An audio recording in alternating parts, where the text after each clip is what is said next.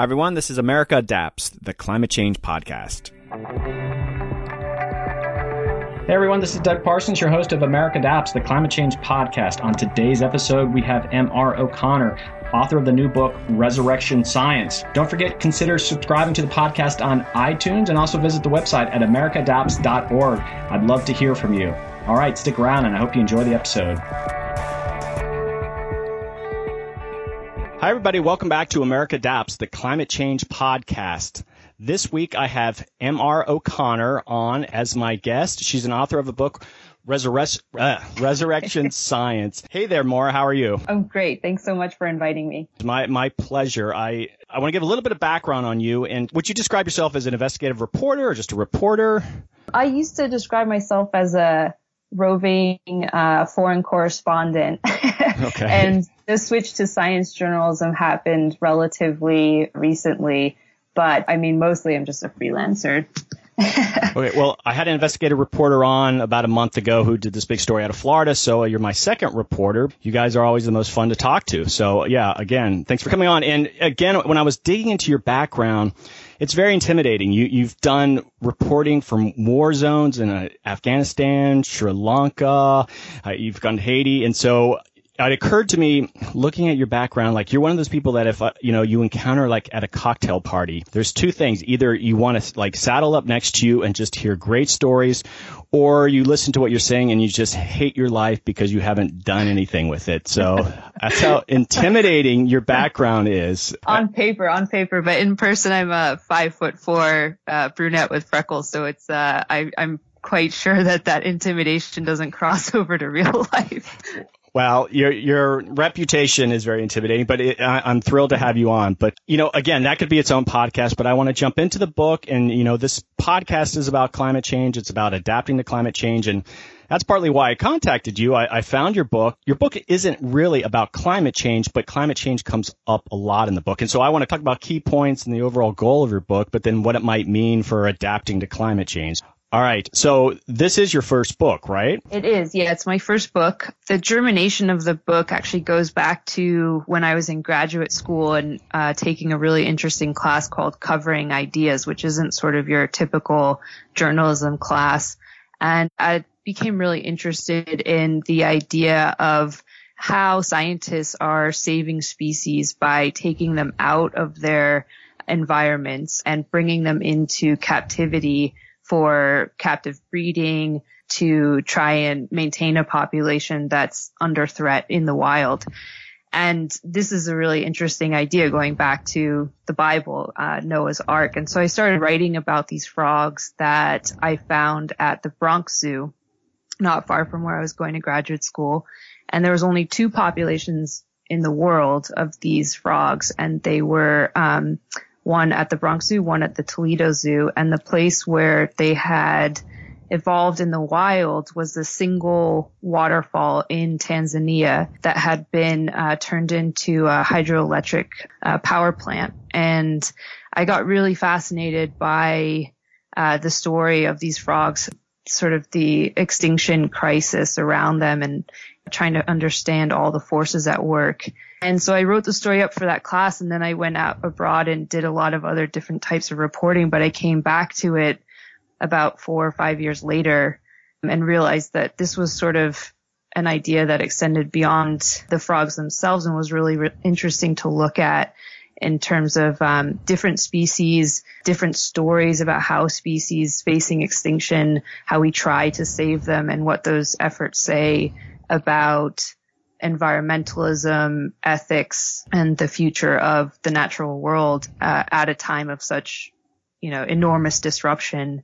Well, so the topic is de-extinction. And so if people don't really know what that is, is that a species that's gone extinct, that there's now science underway to bring some of those species back. And, you know, there was a big event at National Geographic, this TED, um, TED talk. Uh, was a whole day long event. I actually got to go to it. You weren't actually there, but you pro- you've talked to a lot of the people that were part of that.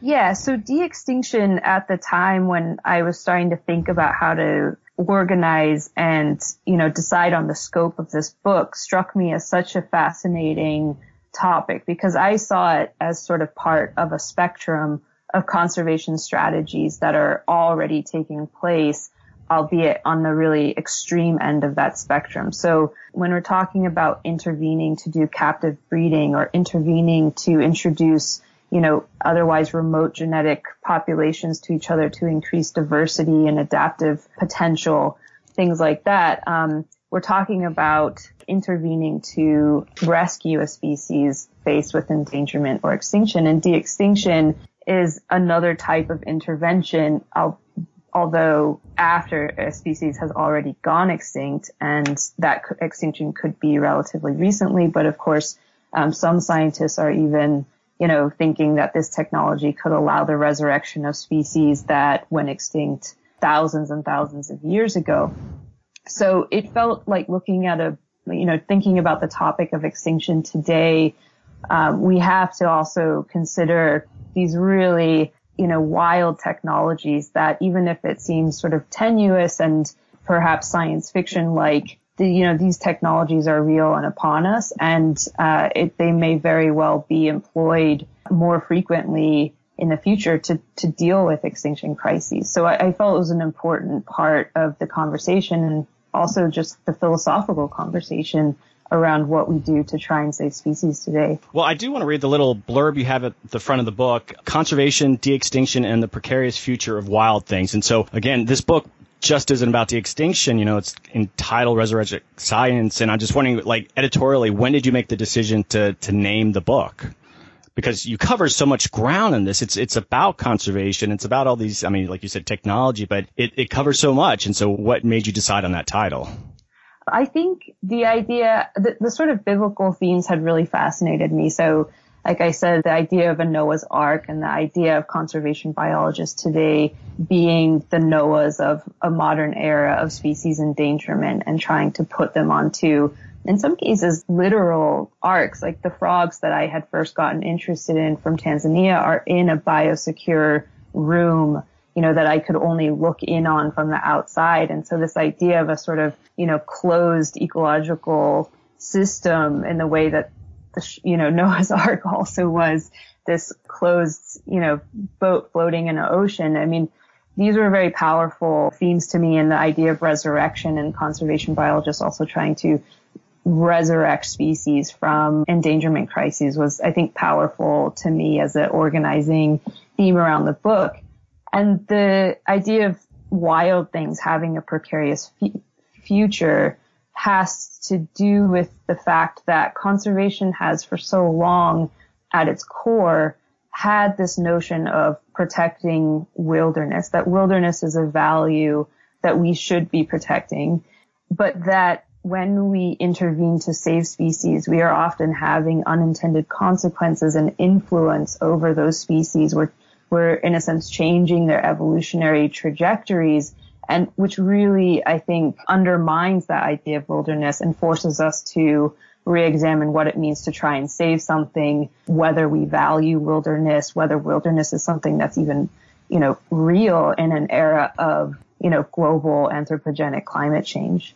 Well, I'll be honest with you. I don't read a lot of philosophy or environmental philosophy, but to me, each of the chapters in this book could stand alone. You know, I, I don't know if you did that on purpose, but it's a great read. I recommend it. You do an amazing job bringing some of these characters in, and these are all real people dealing with real things. And so, I mean, anyway, I just you brought the characters to life, and I thought that really made a lot of this more profound information that you're bringing into it. I mean, you, you would weave ethics of these decisions into the actual story. I mean, so the first chapter is about this. I mean, correct me if I'm right. It's the Kihansi spray toad. Is that how you pronounce it? Um, Kihansi. Yeah, Kihansi spray toad. That's right. Yeah, I mean, you get done reading that first chapter, and you, I mean, you, you think it's just all right. We're going to learn about this toad, but it's so much more. And I'm just curious. Did you just kind of go off and I'm going to structure each chapter this way that I'm going to include this kind of information, or did it lend itself to that almost immediately?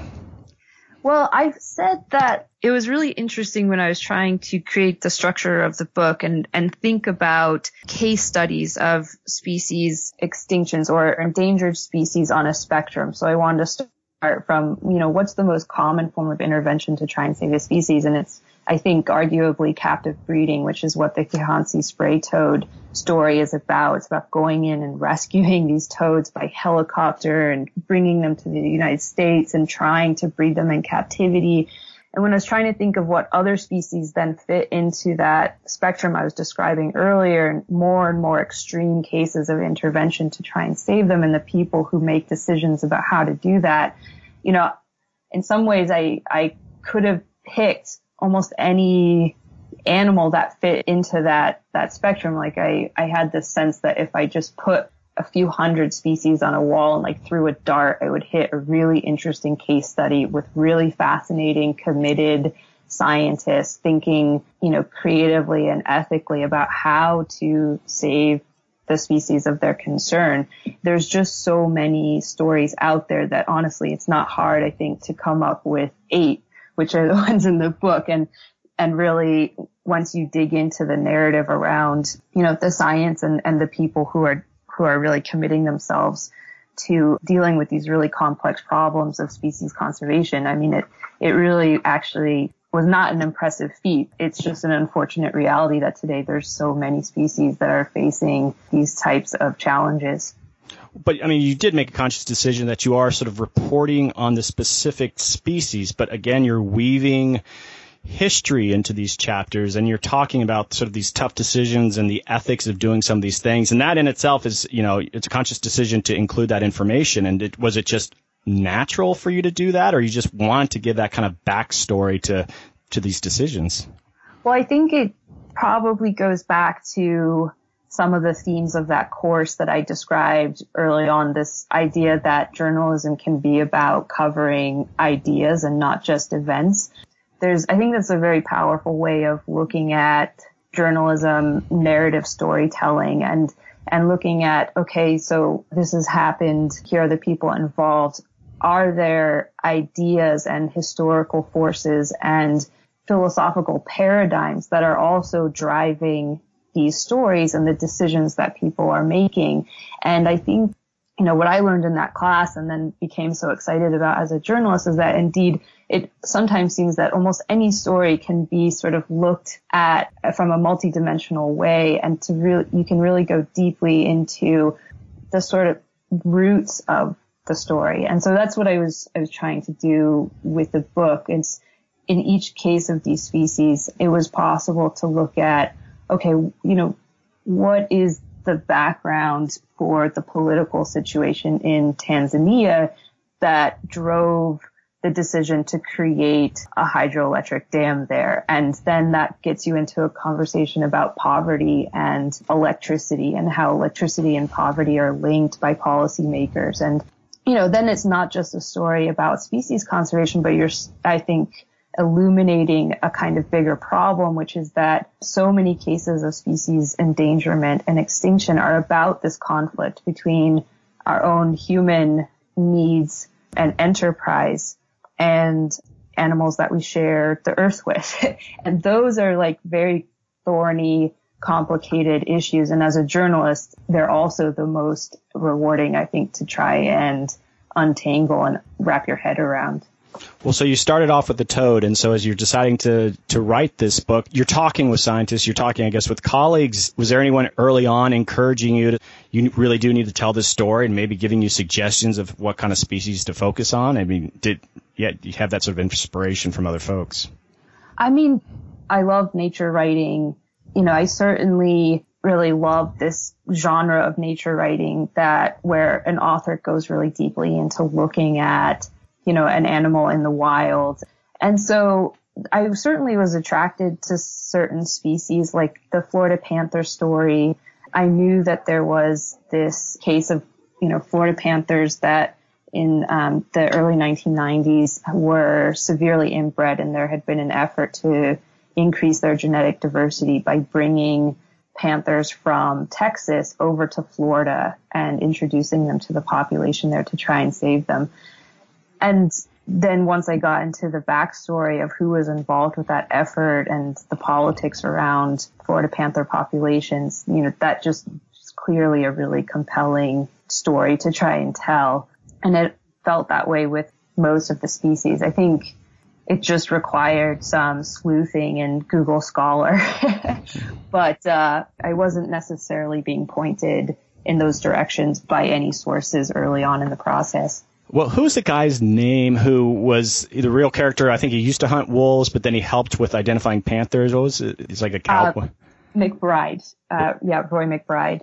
Well, I mean, you did an amazing job turning him into this sort of legendary figure. I mean, so you talked to him, you got to know this guy, or at least your research got yeah, you. I talked to him, I think, probably, you know, against his will. And it took a lot of, uh, you know, I think it took at least a year of uh, kind of harassing him over voicemail and reaching out to everybody surrounding him to finally get a voicemail from him. And he, you know, he's not a guy who solicits attention for the work that he does, which is quite a challenge for a journalist. And there were moments where I felt sort of uncomfortable with trying to focus on him for my reporting because of his own discomfort. But I, the, the problem was that his, his life was inextricably wound up in the Florida Panther story that it was really hard to talk about that that case study without looking at um, his role in it. And so, yeah, eventually I did get to meet him. I gave him a copy of the chapter of the book. He was very gracious, um, and he's quite an inspiring guy. And he's, you know, still out there tracking panthers every day uh, to produce these really controversial population surveys of Florida panthers. And he's been involved in their story for four decades or more. Well, I think you were very generous in how you described and sort of built up. But again, I, he went from his history being a hunter to, you know, a conservationist. And, uh, yeah, it's, it's, uh, does he still hunt? So he, so two things. One is he would, um, he would really get mad at me if I uh, didn't defend his good name and make sure that no one called him a conservationist. Okay. All right. so I don't, he would not put himself in that role. And I think that that's an indication of how political conservation is. And his life sort of exemplifies this really interesting policy shift in the United States. So yeah, like you said, early on in his life, he was a predator hunter for the United States government. He went after predators in Texas and um, other places in the Southwest, hunting animals that threatened cattle ranchers and and so on eventually when the uh, Endangered Species Act was going to be implemented, the government realized that they were going to have to try and figure out how many of these animals were left in order to know what kind of protections they would need under the new law. Then they hired him to go in and find out whether any of these animals were left. And that's what happened with the Florida Panthers. No one was really sure that there were any Florida Panthers left down there they sent Mr. McBride in to find out, and he indeed did find a very small population of the animals that was really severely inbred. And I'm forgetting the the number of animals that are alive today. It's a pretty politically contentious number, but I believe it's over 200. I, I might want to fact check me on that. Well, I'm from Florida, and you know, until relatively recently, I did not even know that they brought in the Texas population for, I mean, you know, maybe 15, 20 years. But when I heard that, it was, I guess it was a bit shocking to know that, that they did that. But I mean, I don't think I was against it, but uh, it was kind of late to understanding that, even though I grew up in Florida. Yeah, it's a, um, it's a very interesting, uh, issue and science is sort of unhelpful in terms of thinking about it. So it's possible that you know, hundreds of years ago, there was no such thing as a Florida panther and a Texas cougar, as they call them, that, or at least that the, the boundary between these animals was very porous. Um, there was crossbreeding.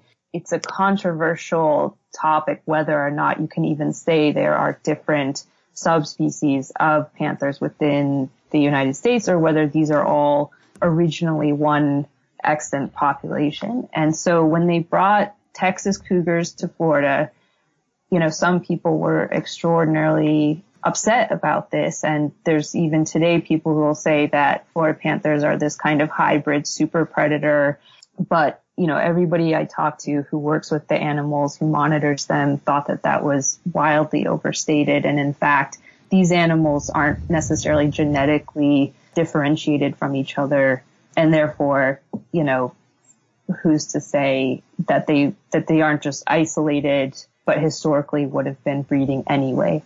I don't think we can cover every chapter, but I do want to talk about some of the the other species that you know you the pupfish, for example, when we ch- pre- briefly chatted before, you wanted to use that as an example of like, okay, climate change, a pupfish. These this was in New Mexico, right? This, That's right. It, it, to be honest, it was it was very difficult to track all the things that were happening, the movement of population, and then the research that was being done in these different locations of these populations. These are the very isolated. And if you want to give a little bit more background on the species, but what was happening, they had these amazing opportunities to kind of study a fish that has been moved, and you know, it's the genetic diversity change because of this. And it was, you did a great job trying to connect all those dots, but it was still like, I can't believe this giant experiment yeah. happening out in the desert. Right. Yeah. The science behind understanding this fish is very, is very difficult. And it was really kind of, I felt when I was interviewing the scientists who themselves had been trying to understand how these fish came to be where they were and what it was that they indicated about rates of evolution, I felt like these guys were like detectives who had spent many, many years trying to understand it themselves and put the pieces together. And it was a real challenge to not only myself understand the science, but then try to write about it. I think the most important thing about these pupfish is that they're just remarkable animals and they live in this single or two places in, in the desert in New Mexico. And one of them is a saltwater creek that is many times saltier than the ocean, yet they're a freshwater species. So that gives you this sense of how um, adaptive these little tiny fish are. What happened was at some point, fish were taken from one of the creeks and moved to two other locations, one of which was a freshwater creek and one of which was also a saltwater creek. And nobody really knew that this had happened. When they did discover it and realize that there had been this translocation, they realized there had been this sort of perfect 30 year study that had been inadvertently designed where they could look and see, okay, within that 30 year period, what happened to the fish that were taken out of the saltwater creek and put into the freshwater creek and compare them. And what they found was that this uh, fish had one of the highest rates of evolution in a vertebrate species. And this is a really interesting uh, topic because scientists are now finding out that contrary to what we used to think about how evolution works and that it was in fact pretty slow, evolution is constantly happening. The speed at which evolution occurs can change between species. And this really changes our understanding of what it means to intervene in a species, to move them into different environments, how things like climate change will affect them.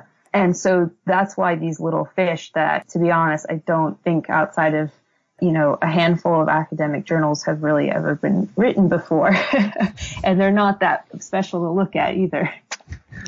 So what do they look like?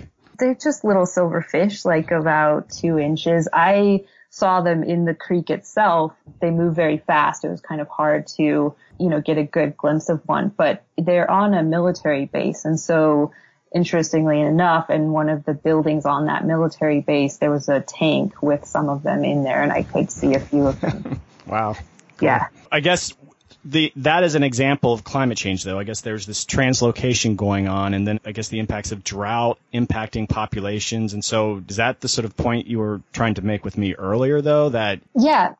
Well, I think so. If you think about evolution um, as operating at different speeds, what scientists have started getting interested in is could you sort of harness evolution to give species a leg up, so to speak, in dealing with changes to their environment? So could you somehow increase their adaptive potential?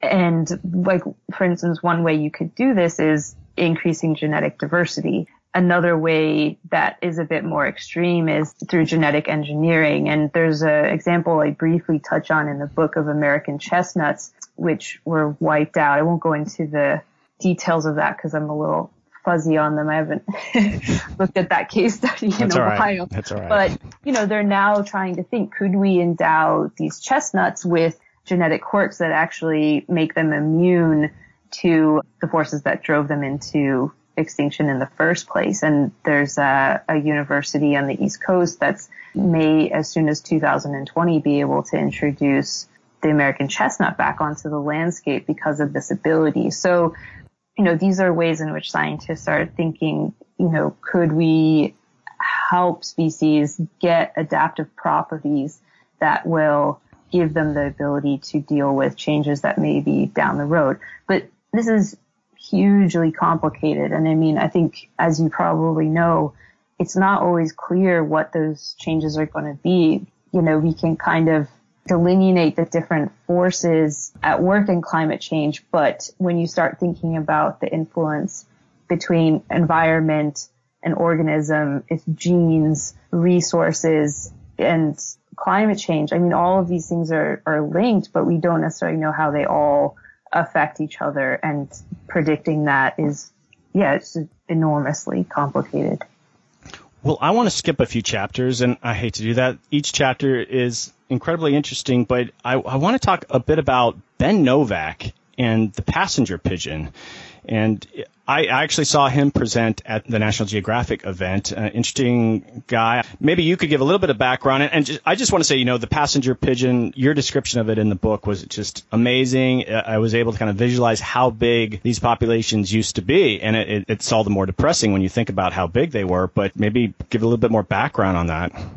Yeah, well, Ben Novak is, like you said, I mean, he's a really fascinating guy he, most of the history of the passenger pigeon, I know from him and his own passion for this species and his total dedication to trying to recreate this species, which is just amazing. And, uh, so yeah, I think the one of the most interesting things about passenger pigeon is that this is a species that existed tens and tens of millions of these birds in the eastern part of the United States up until a hundred years ago. And that may seem like a long time that they haven't been around for long, but there are still trees on the American landscape that would have had passenger pigeons either feeding off of them or building nests in them or landing on hmm. them. It's important, I think, to sort of keep things in perspective. And Ben, through his research at um, UC Santa Cruz, has they've discovered that this is a species that is likely 22 million years old. So when you think about how long this bird had been around for and then the fact it's only been gone for 100 years, it starts really messing with your sort of perspective. And, you know, I think it sort of, for me, I came to the topic of de-extinction and the idea that we could bring back already extinct animals with a great deal of skepticism and through conversations with Ben Novak and others and sort of, yeah, by, by re-examining my own sense of perspective and thinking about extinction, I became a bit more sympathetic to it, although I still, you know, am not entirely convinced that de-extinction is itself a solution to the broader species uh, crisis that we're facing at this moment in history. So you know, I, I, I wrote a book about it and I'm not sure that I, I, I totally uh, think it's a great idea. That's for sure. Well, I think you were very fair to him, and just your description in, in the book, just there's a lot of skepticism, I guess, from his colleagues about what he's doing. And you know, when I saw the presentation, there was other people presenting against what he's doing. And you know, my background, I, I was at the University of Georgia's Institute of Ecology, and so we bring these species in. How do they fit into the ecosystem? And I didn't get the sense from the book that he really cares so much about that. And again, the ecology of the species, from what they know, is that Maybe there's a minimum population that you need before they even act like what a passenger pigeon should act like. And there's all these different right. factors. And so it definitely had like a Frankenstein vibe to what he's doing. I think, um, I think that's fair. And I think that I also felt that in much of the conversation around de-extinction, the ecological just the logistical aspect of it is sort of forgotten and uh, uh, glossed over a little bit. So I felt particularly when we're talking about de-extincting animals like woolly mammoths or something, there's, there's not a lot of attention being paid to like where these species would go how this effort addresses any of the problems such as climate change that, you know, other species are facing. Uh, uh, Asian elephants, which are the species that they would, are actually actively engineering to try and endow with woolly mammoth characteristics, are facing their own endangerment crises. And I don't think de-extinction of the woolly mammoth addresses that in any way. So what I will say is that I noticed uh, just over the year that I was speaking with him that there was a, a kind of uh, growth and interest in the questions that you were just raising. And so they are engaged with um, a number of studies to try and understand, you know, how many pigeons do you need to have a positive influence on on forests, you know, how do they interact with the forest? Like really trying to understand the ecological niche and articulate an argument for why this isn't just a really cool experiment and, you know, wouldn't it be neat to see a passenger pigeon in the zoo? But wait, what would it actually mean to reintroduce this species into the American landscape today? And what's the reason why we should do that? And so I, I think that's at least in the right direction. And I think there's a lot of awareness on their part that those are important questions that have to be answered scientifically and ethically in order for this to get any muster with their community and the broader public. Well, okay, that leads to my next question is, you know, you've done all this research and you, you see all these examples, you know, the woolly mammoth, there's passenger pigeon, but have you heard of anyone interested in the less, you know, because these are charismatic megafauna, but insects or things that might have more ecological value? Is anyone really seriously pursuing that kind of resurrection? Yeah, so there is you know, the, the main sort of organization that's really promoting de-extinction these days is Revive and Restore, which is led by Stewart Brand. And Stewart Brand is, that's the organization that is at least is partially funding Ben Novak's research in the passenger pigeons. And they have a whole long list of, of candidates. And one of them, for instance, is the heath hen, which I didn't write about in the book, but I know that there are there's a growing conversation around could we bring back species like the heath hen and how would that affect you know the ecosystem that they were from? I, there are um, species on that list that are less of these charismatic megafaunas but that being said i think certainly the media you know, is definitely more inclined to cover, you know, the idea we could bring back Tasmanian tigers and woolly mammoths and, you know, even the passenger pigeon, which I wouldn't call charismatic megafauna, uh, has, no, has gotten a lot of attention from the media. Yeah, individually, I, I would not be impressed with the passenger pigeon, but just to see if yeah. one of those giant flocks, I, it's exactly. the, the, way you described it. I think it'd almost be, you know, spiritual to kind of see that. That would be pretty amazing yeah, I don't know if the uh, airline industry is going to be uh, the extinction of the passenger pigeon, and uh, you know that's a real concern. A lot of things have changed in a hundred years in America. you know, would that work? I mean, that's a huge question. Yeah. Oh my goodness. The the airline lobby, you know, lobbying against uh, passenger pigeons. That would be yeah. a, a, new one. Well, I want to ask a, some qu- climate change related question. I mean, it's been coming up, but just your opinion, because you just went through this amazing journey of writing this book. But do you have an opinion if climate change could really be in the same category as like habitat destruction, invasive species, and water pollution? And I mean, that came up in your book, but it's something different, but it's not. I mean, I'm just curious your thoughts on it's this new category and how it does influence resurrection science. Yeah. So, Doug, I'm going to pause here and say that I'm trying to think. There's this fascinating study that just came out, whereas, oh god, I was like looking at it and I was like, oh, this is so interesting because it basically like ordered the threats and like climate change is like way down there. I mean, in terms of like what are the biggest, it would be great if I could remember and I talk about that. You know, this is all good. We don't know the study. We, we'll, we'll try to identify that, but that's okay. There's a listing of it. And so, but your point is that for some people, climate change ranks really low. Yeah. I mean, I think that one of the things I wanted to emphasize is that like habitat destruction for me was one of the most common themes of the book and it, for all the differences between the case studies of the different species and the fact that one is a, a whale in the North Atlantic and another is a panther living in the Fakahatchee Strand. You know, there's this common theme and that was a sort of diminishing habitat for these animals and, and what that means. And so I, I mean, in a kind of unscientific way, my own thoughts when I had finished the book was that when we're talking about saving wild things or the idea of, of saving species who are facing these threats, we can't really just think that bringing them into captive breeding or even putting them into a protected wildlife reserve is sort of really saving a species in the fullest sense of the word. And that we sort of are dealing with in the last hundred years is sort of, uh, what's the word? Like slippery, or not slippery slope, but, uh, what's the word when you move the goalpost? That. What's that? Move the goalpost.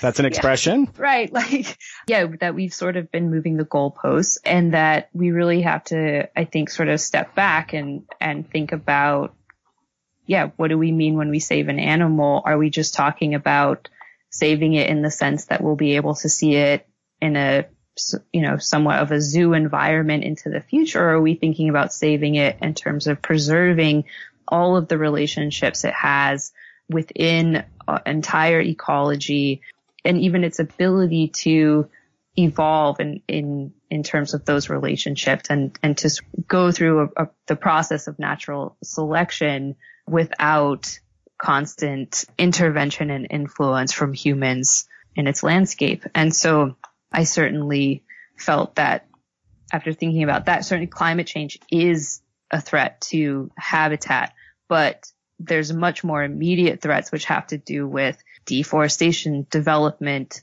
pollution, you know, diminishing species ranges and things like that. To me, I've been working in adaptation for a while now. And I look at conservation and you, and you talk about this in the book about the ethics of preserving these species and such. And, you know, if you talk to a bunch of environmentalists, there's this sort of the intrinsic value of protecting things, and I, that doesn't really, you know, hold water for me. Just because there's people out there just don't care about those things, and they never will and we shouldn't pretend like they ever will. And so to me, with climate change, the threat, so if you pivot to sort of the response, adaptation is like this new paradigm to try to deal with those old issues of habitat destruction. And it's just, we need to protect and stop doing these things because of climate change. And, and it, it, might be sort of naive, but it's like this opportunity to address old problems. And I think maybe it's a bit more of a compelling message to get people behind that. Like, okay, the future is uncertain. We need things as intact as much as we can to kind of get through this uncertainty. Not because the panda is so wonderful. It's because we're going to be going through this roller coaster. Anyway, I'm kind of going on here, but to me, I look at adaptation as an opportunity to deal with some of those other issues. Well, I think what you're expressing is really important and it sort of goes to a long running dispute over how we should be framing conservation. What is the argument that ethicists, conservationists, policymakers, anybody who, you know, has concern for these species involved, how do we convince the public that these species matter? And the ways in which people have um, made those arguments is really, really diverse and that there's the intrinsic value argument that you mentioned. There's the utilitarian argument. There's an economic argument. There's a lot of different arguments that have been put forth. I think that there's some real weaknesses in many of them. And I think going back to the Kihansi spray toad sort of exemplifies that. You know, you can say that a toad has a, a utilitarian value and that may be true. In the case of the Kihansi spray toad, it definitely was not true. There was no other species that was going to go extinct if this one went extinct. There were no humans that were going to suffer as a result of this toad going extinct. The ecosystem itself was not going to go extinct if the frogs disappeared. So then it becomes harder to sort of deliver an argument, especially when you know, using this and habitat for the generation of electricity was going to benefit so many human lives in Tanzania. So then you could say, well, the toad has this intrinsic value and therefore, you know, it's beyond utilitarianism. The, the value of the toad is in the fact that it exists, that evolution produced it. And that felt like a very I think, almost strangely cold-hearted argument when I actually went to Tanzania, you know, and saw its habitat, saw the villages around the habitat, and could sort of for myself and my own eyes see how important it was for people to have access to electricity. And so these these arguments aren't clear; they they become very muddled. And I think that's a huge issue facing us right now is how to how to begin to make these arguments coherently and really convincingly. Well, I have a few more questions for you, and you know we kind of get through these quickly, but I just I'm it's more curious your thoughts just based on what you describe in the book. But again, mm-hmm. regarding adaptation, so you're, you're familiar with the whole concept of translocation. You take a species and you move it somewhere else because it's not doing so well. And one we talked about in the Florida Keys is that you have the key deer and they're thinking about because the keys will be flooded, they'll move it to the mainland. And what does that mean? And so I'm just curious, and you, you've sort of expressed some of your opinion on should we really be doing some of this science? Is translocation any more, or any less ethical than de-extinction science?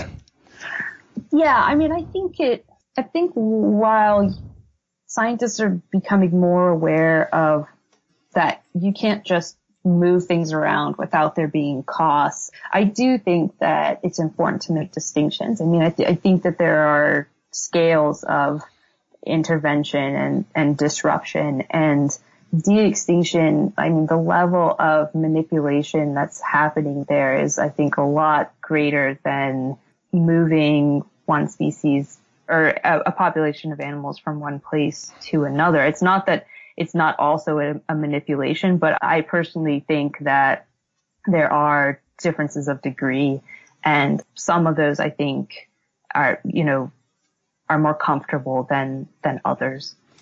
Well, and, and a question related to the legal implications of bringing back a species, uh, depending, like let's say the Florida panther was extinct or something like that, and then that species started feeding on uh, another endangered species, and you get into these sort of situations and this sort of, you know, did we want another threatened species to have to suffer because we brought back an already extinct species? And it seemed like it could quickly, you would create a, a I mean, maybe it wouldn't create that many legal issues, but they would eventually come up. And it just, does that right. drive your decision making process that we've created a very clunky legal framework for endangered species and what extinct species like just blow that up?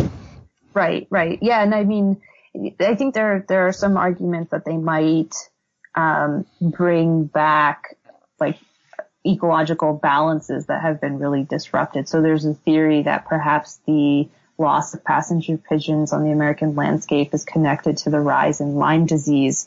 And so things like that might be corrected. On the other hand, there are ways in which, you know, there might be huge disruptions. And, you know, that's the case with woolly mammoth. Like it's very hard to imagine that that wouldn't be a huge disruption unless it was in a very controlled environment or, you know, carefully monitored. And, and then that sort of raises the whole idea of, you know, wildness. Like, do we want to recreate animals in order to be museum objects, so to speak, for our own enjoyment? Or do, you know, animals have rights beyond their usefulness to us? And, you know, does that need to be protected? But you're right that the legal questions have not yet even begun to be fully debated or decided. It may be that de-extincted animals, because they may have a, a kind of artificial standing, won't be protected by the Endangered Species Act. I mean, that's a question that just hasn't been answered. I think that there's some conferences and papers and bioethicists turning their attention to that, those types of questions. And that's I think going to be a really important conversation, but it's, you know, it's hard to imagine Washington really having coherent attitudes towards this when the Endangered Species Act is already such a source of contention in so many places in the States and then on the world stage, who knows? I sort of want to put you on the spot. You've, you've already expressed your doubts about de-extinction but I'm just curious, like, if you had to come up with just, a, you know, a couple recommendation or even one recommendation, like, okay, what's the way forward? I mean, do you ban this? Do you make it illegal because of X, Y, and Z reason? Or are there other ways to kind of move forward on this? You, you probably know as much as anyone that's not actual scientists doing this.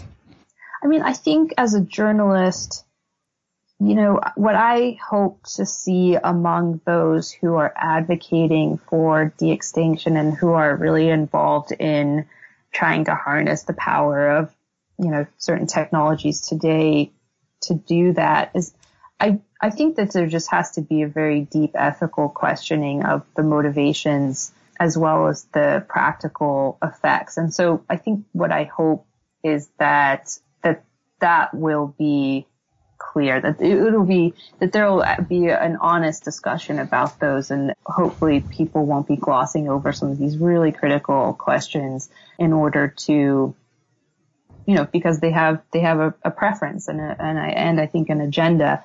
And so yeah I'm I'm hoping that I see more of that. And um, I I point out in the book that most of the individuals that I talk to about de-extinction are really brilliant, thoughtful people. And there's an argument that they make that I think is I'm quite sympathetic to about, you know, ecological justice and those things. But I think it's, it's important also to be very transparent about the motivations, the, you know, profit motives, if there are any ethical, you know, agendas and, and so on and so forth. You end the book with a chapter about this um, woman, Christiane Ritter, and she lived in this remote area of Norway and she endured this sort of amazing isolation and maybe I'm more simple than I realized, but I you ended the book using this, and I just want could you have explained why? I mean, you you did sort of walk through at the very end, but I'm just curious, like maybe explain to listeners what were you trying to say with that? Yeah, well, so Christiane Ritter wrote an amazing book called A Woman in the Polar Night, and it's about this experience of spending a year in Spitsbergen, a little archipelago above the Arctic Circle. And the reason why I decided to write about it in the book is that Spitsbergen is also a place that the Norwegian government um, created several underground bunkers years back to house the world's agricultural diversity. So it's a it's a seed bank and the reason they did this is it's a sort of apocalyptic insurance plan. They they want to have a place where should you know certain things happen, the nuclear war, you know, ir- irrevocable climate change, et cetera, et cetera, et cetera. There will be a place where the product of you know human civilization's agricultural genius will be safe. And I found it really interesting. Ritter's book is about sort of the beauty of the Arctic about coming to terms with the insignificance of the human scale in the face of nature. And the idea that the same place that she lived has also become sort of a last hope, or maybe that's too strong, but at least a place where this sort of insurance policy against humanity's own hubris and missteps was just fascinating to me. And I thought it was a really great juxtaposition and I looked at sort of what, what climate change, um, what effects it's having on Spitsbergen and yeah, just really trying to make sense of, of what's happening today and, and what actions people are taking to try and save species and, and diversity, including things like the seed bank in Spitsbergen. Well, I thought it was a great way to end the book. It's just a, a very thoughtful way to end it. And I guess that's how I sort of want to wrap up our conversation. So the book's out and this is your first book. And one of the first things people do is they go on Amazon and they start reading it. And there's all sorts of reviews on your book on Amazon. Have you gone through those? I mean, what has the reception been to the book? Yeah, no, it's been a great reception. I, um, I haven't read the Amazon reviews, but they're all positive. I think I just, I get a little bit nervous. so I, haven't read them, but, but no, there's been a, a, really positive reception to the ideas in the book, which I'm very grateful for. I also do a bi-monthly newsletter where I gather sort of the different reading that I'm doing books. Um, I love fiction and travel narratives and science books. And so I do a newsletter where I do little reviews of books that I'm reading. I put stories that I've written up. I, I link to interesting scientific discoveries of late. And so if people want to go to my website and are interested in getting a sort of, it's meant to be very pleasurable. It's not meant to be too demanding. uh, they can also do that at mroconnor.info. Well, in in my show notes, I'll have all sorts of links, and I'll, I'll, follow up with you of any other additional resources you want me to share. And that that's how I kind of get the word out on the podcast. So yeah, I want to include that. And I am looking at your Amazon page, and the reviews are quite stellar. So you have nothing to worry about. Thank you. Oh, what, you, what a relief. it'd be yeah, it'd be depressing. You get like one five star, and there's like fifty one stars, and be like, I don't want to read that. So, and are you, what are you working on now? I'm working on another book. Um, it's a little bit of a departure, but also a science book about navigation. And I am also currently a Knight Science Journalism Fellow at uh, MIT this year. So I'm currently taking classes and trying to get educated as, as, a research fellow here. But it's, yeah, it's great. So I, my next book will hopefully be out in early 2018. Great. Oh, gosh, I mean, you know, you're just digging into life. You really are just enjoying it and like doing all these interesting things. That's fantastic. Yeah, yeah, you know, living without health insurance most of the time, but that's okay. what? So uh, that was that was my next question. There was n- no movie rights or anything for the book or anything like that. Oh no, I don't. Um, I mean, I guess that's a possibility, but uh, well, I was half kidding about the movie stuff, but I, I this has been a fantastic conversation. I've learned a ton. I just want to just tell folks it's a great read. And this is not just about de-extinction. That's just one little part of this. This is history of the environmental movement. There's environmental ethics, philosophies, and it's just it's, it's, a character study too of all these different people doing these things. And so, I mean, just congratulations on this book. Uh, it, it, it's it's it should be a marker for some people to read just going forward. It's just not like this once shot. I mean, it's really a useful book. So I just congratulations on that. Uh, thank you so much. This was a great conversation. It's really a pleasure to talk with you. And yeah, I'm, I'm psyched to be a guest on the podcast. Well, on that note, thanks again. And I, I hope as you move forward and start writing on additional things, science, that adaptation will be in the back of your mind. That uh, it's a very specific area of climate change that's kind of growing, but uh, it needs more attention. I think people lump everything together, but it's it's its own unique sort of niche. So on that note, uh, thanks everyone for listening in. This is America Adapts, the climate change podcast.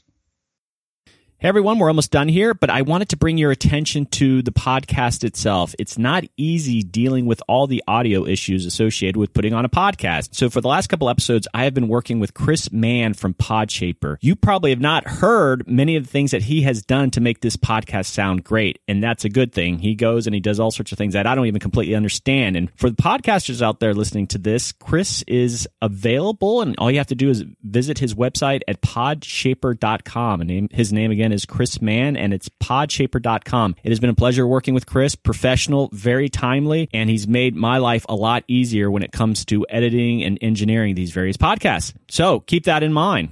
Thanks again. Hey everyone, that's it for this week's episode of America Adapts, a climate change podcast. Thanks to Emma O'Connor for coming on the show and talking about her book, Resurrection Science. What a fascinating topic. You can find more information about Maura O'Connor on my website at americadapts.org. Also, please consider supporting the podcast. You can go to the website and there's a way to pay through PayPal and you can just do $5 a month. It's a way for me to continue to produce this quality product for you. But no matter what, these podcasts will be available for free on any number of podcast directories. Most people get it off iTunes. So also please consider subscribing to the podcast on iTunes.